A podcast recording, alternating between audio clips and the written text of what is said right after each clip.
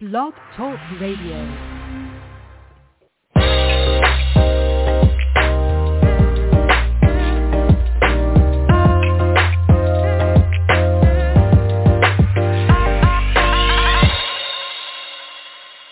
Welcome to the Perkins platform. This is a solutions-oriented podcast and live radio show.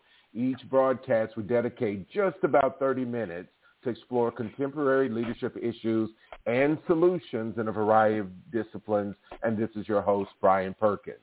Uh, tonight we have a, a special broadcast, a um, uh, very special guest who is an award-winning journalist at CNN, um, who has books and articles. I, I, I, mean, you can look him up, and he will uh, certainly uh, wow you with with his ability uh, to talk about very complex issues. Uh, I'm pleased to welcome tonight uh, and introduce to you uh, John Blake. John, welcome to the show. Thank you, Brian. Thanks for having me. Yeah, and and so John, uh, before we came on, as I told you, you know what what I really um, will say about what this the reason you're here is that um, I read, I just happened to read uh, one of your articles and your analysis that you did um, on CNN.com uh, about uh, white supremacy with a tan. And I thought right. uh, uh, it was a brilliant analysis of of how white supremacy and uh, gets perpetuated and and and uh, by non-whites. And um, right. and so um, one thing I did want to point out, I know uh, reading one of the statistics was that by 2045 is estimated that um, whites will be, and those who identify as whites will be in a minority in the country. And and one of the myths that you talked about um, um, was that racism will fade. And so your right. kind of um, position was that white supremacy will adapt.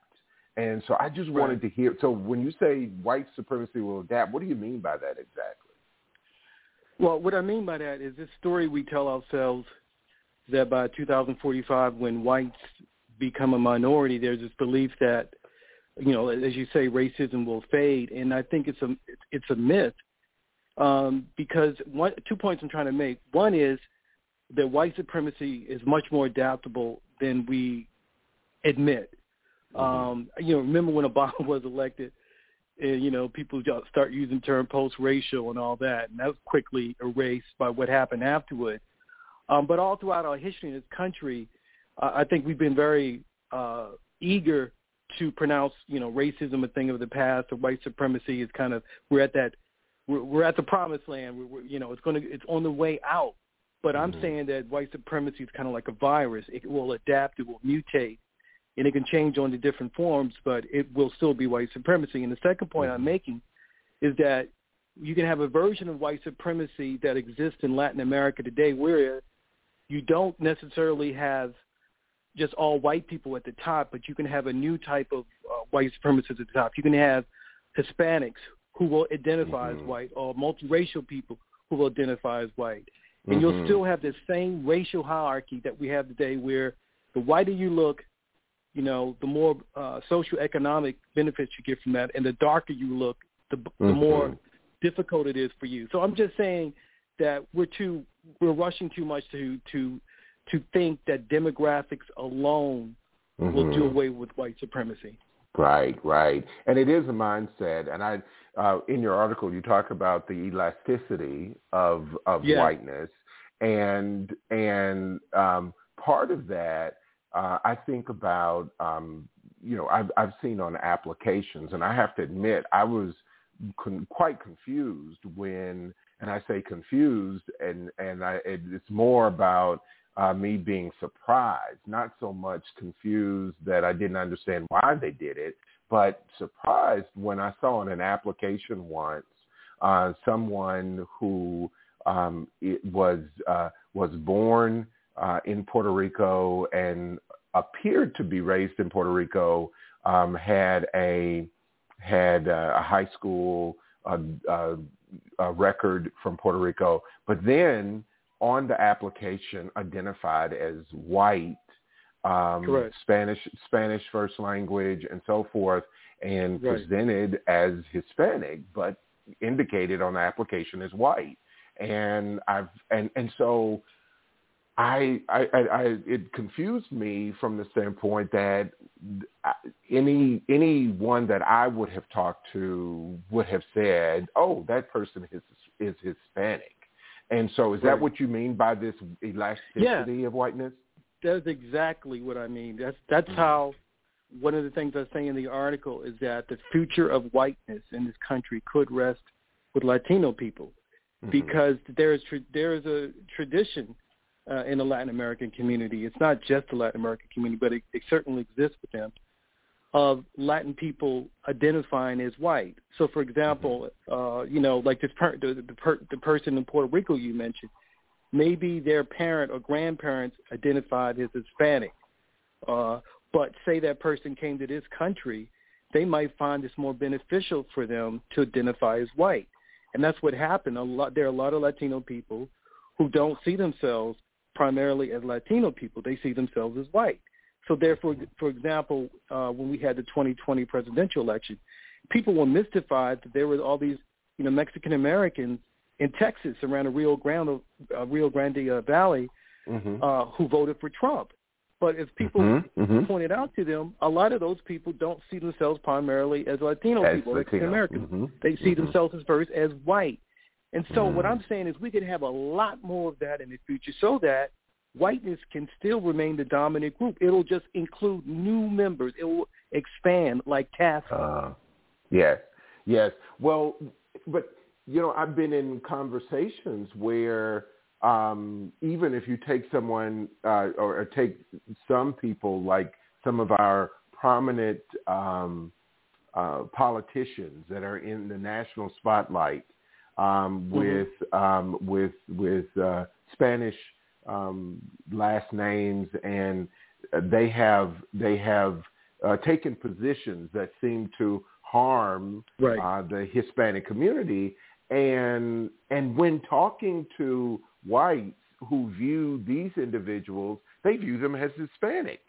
They don't view them as Right. white. I've, I mean, I've talked to white people. Who do you think? Well, if you had to say what the race and ethnicity of this person, what, what would you say? And often they come back with, oh, just quite frankly, it's oh, that's a Hispanic. Um, and and so um, it's it's uh, it's something that I think that um, I can understand what you're what you're pointing out here.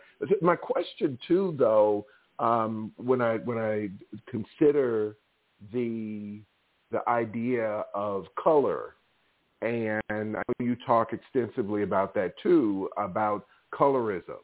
And Right. I've seen, I've, I've done a lot of work in Brazil, and I've seen Okay. uh, firsthand in Brazil, Right. which actually happens to be um, the second most populous country of Yeah. African people on the globe. And a lot of people don't Right. know that, but but it is. But colorism is a real Yes. issue in Brazil. Um, and and uh, my question is, uh, do you think colorism, or do you consider colorism to be uh, grounded in white supremacist ideology? Oh yeah, it's essential to white supremacy. And I'm glad you mentioned Brazil because to me Brazil is a prime example of what I call white supremacy with tan. So being in Brazil, Brazilians like a lot of Latin American like a lot of other Latin American countries often like to talk about how they're beyond race.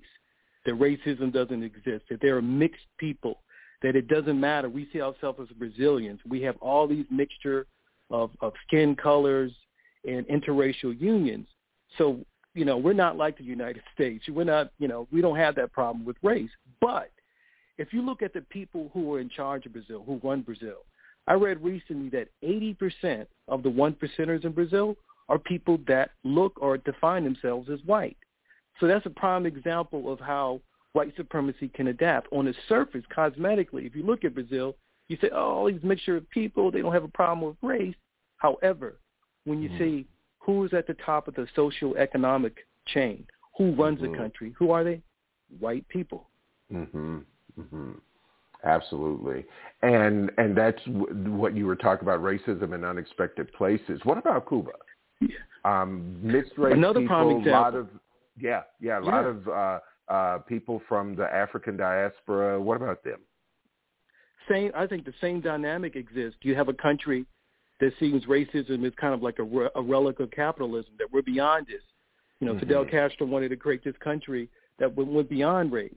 But when you look at the people who run Cuba, they're overwhelmingly people who either look white or who are dominated Mhm. or define themselves as white. And there's tr- see one of the things people don't understand is there's a lot of anti-black prejudice among Latino people.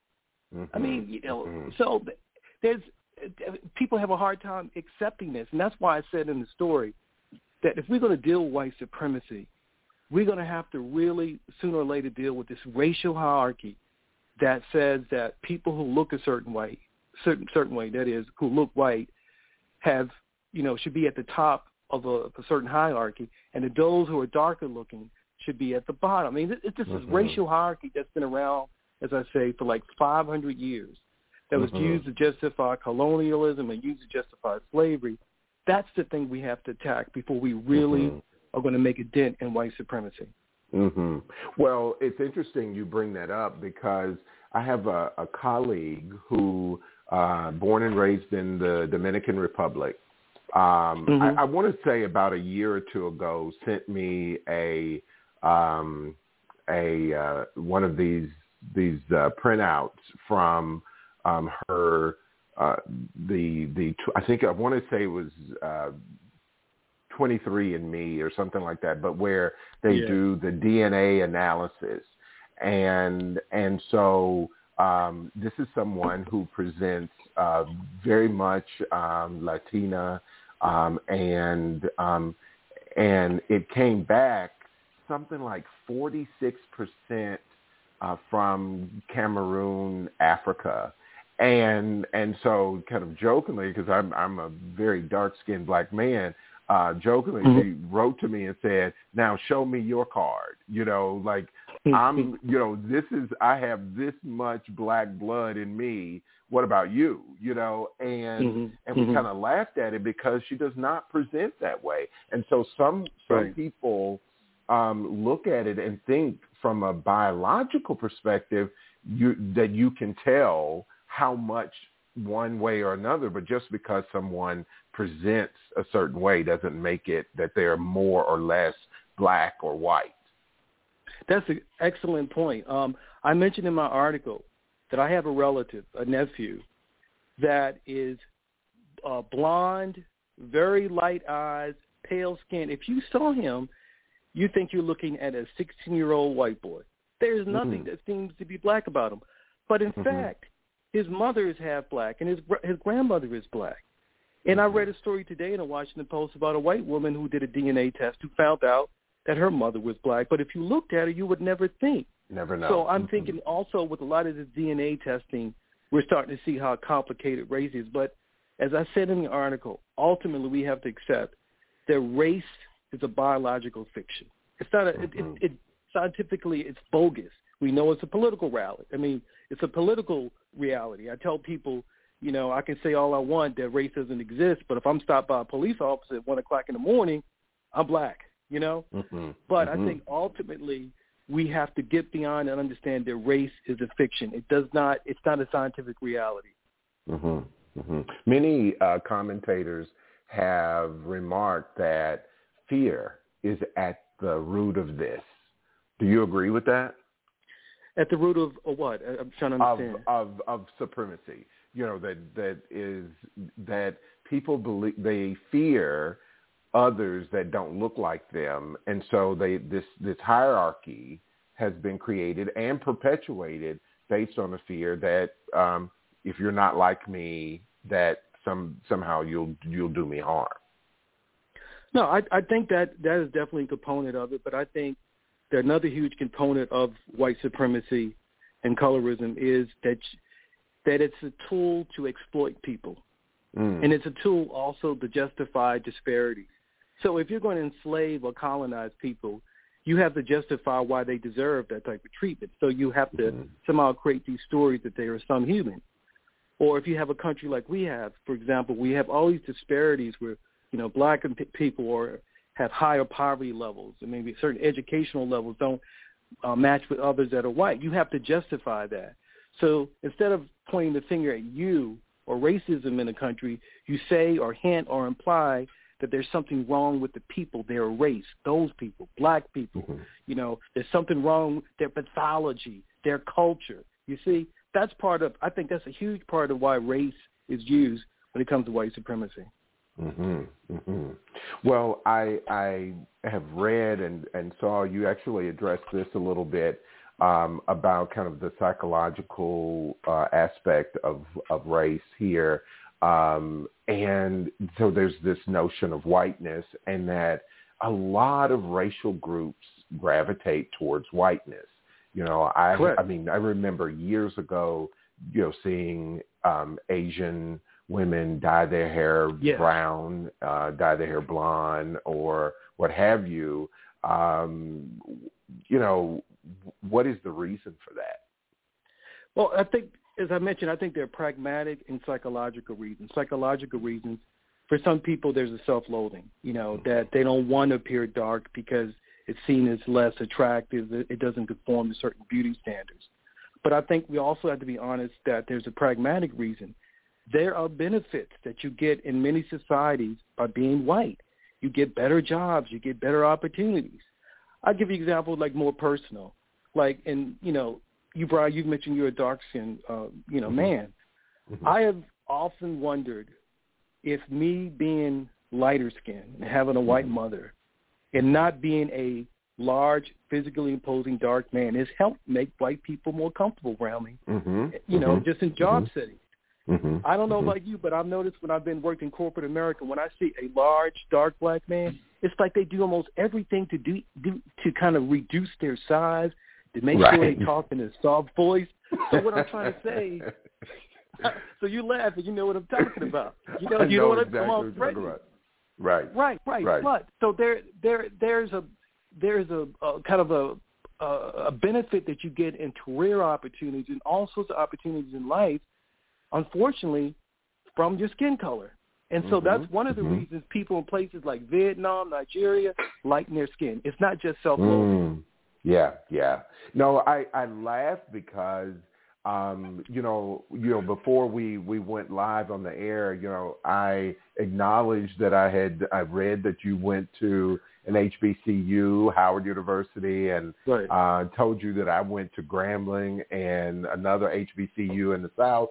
And I, I think for me though, um, when I have noticed it, um, there has been a certain profile. Certainly not everyone, but I, mm-hmm. I'll just speak for myself and say that the voice I got from going to my HBCU, uh, I think it was a little too late for me to try to diminish who I was by the time I was 21, 22 years old.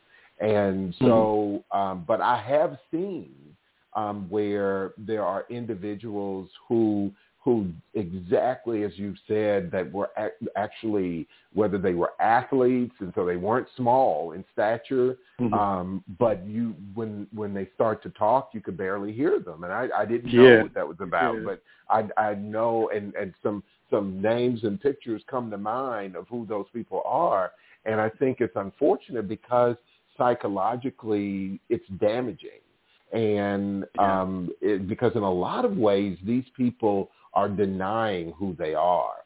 Um, I, I'd, I'd like to ask you this question. I, earlier in the summer, I had a, a panel, um, and it was a panel, and actually it wasn't this summer. It was last summer after the murder of George Floyd. Um, I had a uh, a panel of black men that um, came on the show and I wanted them to talk, and they all had sons, but I wanted them to talk about the talk that they have with their sons, and then the talk that they had um, that their parents gave or didn't give to them about what it means to be a black man. And so um, I'd like you know if you if you care to share just like the you you are very open in your your um, your article about your uh, multiracial heritage. Um, uh, did you did you have a talk yourself about what it meant to be a black man? Uh, no, and I laugh because where I grew up, people didn't really have to give you that talk, and I'm sure it happened, but it was so obvious the dangers yeah. that came with being a black man. I grew up in West mm-hmm. Baltimore. Okay. I grew up in the same neighborhood where The Wire, the HBO series, was filmed. Sure. Yeah. With the Freddie yeah. Gray riot. So I grew yeah. up there. So yeah. it was very obvious to me as a boy what happened to black men. I remember mm. playing catch in the backyard with my my brother, we were about seven or eight and we just saw a black woman run through our backyard, and a white cop came right behind her, jumped on top of her, beat the hell out of her, right in front of her. Mm. Oh. So we saw that kind of brutality happen to black yeah. people or white cops all the time. So uh, I didn't get that talking because I think they didn't think it was necessary. I saw what happened. The talk mm-hmm. that I got from my father, given you know a multiracial background, is my father would get mad at me because I would tell him I'm not biracial, I'm black.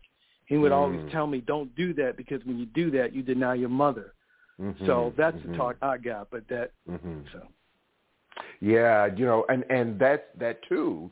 Very very complicated because um, people, you know, as as soon as you present as at all white, you know, just a drop, as they say, uh, then you're yeah. black. Um, I had a, a friend and a colleague many years ago uh, that um, used, he was uh, white and black, and and we're you know I mean I don't know maybe watching a news um, a news presentation and and he thought it necessary to start talking about how much he uh, loathed white women, and his mother hmm. was white, and I said, hey hey you don't have to do that, and so you know, just and so it works on both sides where uh, people feel, and I don't know. I mean, he didn't. He it didn't seem like he was being duplicitous, but you know, doing that in one area and then when he was around other people behaving a different way. But it was just it it was sad to me that he felt that that was what he had to do. Well, yeah, that he sounds like uh, I can relate to some of that because there was a time in America where it was more difficult to be biracial. You know, you heard of the mm-hmm. kind of tragic mulatto myth, the idea mm-hmm. that mm-hmm. you're not accepted by white or black. And I went through a little bit of that. I tell people that I was a closeted biracial person growing up in West Mm. Baltimore. I mean, when I grew up in my neighborhood, nobody liked white people, so I didn't want anybody to know my mom was No. white. So, Mhm. and also I absorbed this kind of hostility toward white people that was part of my neighborhood too. So I didn't like. I was ashamed of having a white mother, and I really disliked my mother's family, which happened to be very racist. So I Mhm. can relate to that kind of, you know, kind of a self-loathing, and those complicated feelings. But I think now Mhm. it is so different being biracial. It's cool. You know, we have Mm. all these role models. You know, Obama. Sure. We see him in Sure. commercials. Jordan Peele. You know, and as I point out in my article, I think biracial people are seen as almost kind of like the vanguard of this new racial order. I think Mm. some people believe the more interracial couples we have and the more biracial children we'll have, the less racism there will be. But I'm Mhm. saying no. It can be just the opposite. Sure, sure. And and but you know the the further complication has to do what I've heard referred to as kind of racially ambiguous people. Oh yeah, yeah. Yeah, you know, and and so you know where where there are certain features that are desirable that are that are very similar to what you you know in the colorism and the gravitation towards whiteness is that just these features are more desirable. But do you think that's changing, Brian? Like, for example, you look at some of the role models uh, for beauty, whether it's men and women and models and entertainers. Do you think we're getting away from that a little bit? That we can see someone who's dark, who has certain features, that they're handsome or beautiful?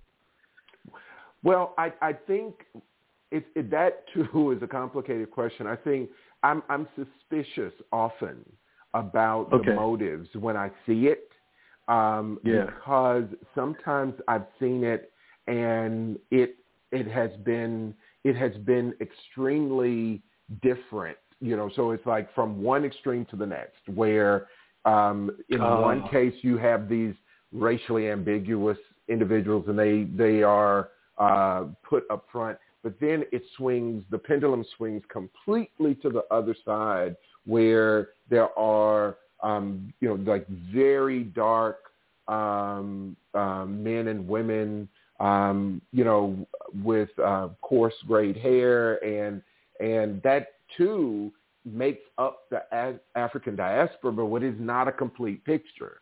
It's like it's Yeah. either one or the other, and it's like no, there are a lot of people in between, um, and and you don't often see it. But what makes me suspicious also is when um, even in uh, these these industries like uh, film industry and and models that the same people are used over and over again from from the the the African diaspora th- though th- it's there's not a wide range. So when we think about movies and television shows we see the same people over and over again. And but in when we're talking about other shows that are predominantly white casts, then you have a range of people who are in in those. So I, I guess for me, the answer is I it, it's it, it doesn't seem uh, genuine that Hmm. there is an appreciation. It does not feel genuine in in Hollywood and other places that there is a, a real appreciation for the continuum of blackness in America. There's there's a defined one or the other. Okay, I see. Hmm. Yeah, yeah, yeah. So I um so the last thing I know we're almost out of time that I wanted to ask. Um, you know, so what do you predict will happen? So we got 2045. This is going to be um, there, there's going to be um, not necessarily an obvious difference between um, the numbers of whites. I mean, we maybe if we put a bunch of people in a room, you might see half or not. But what do you think we we will experience um, if if it's if other groups are in the majority? Will is your prediction that we will still have this gravitation towards whiteness? And if the answer is yes, is it because we are um, we've we've been in this place of white supremacy for so long? Yeah, my prediction is is yes that white supremacy will adapt.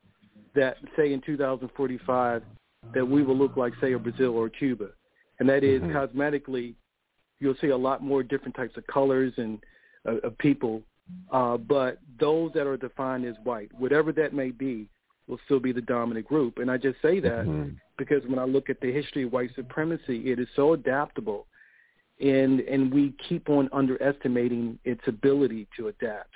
So that's Mhm.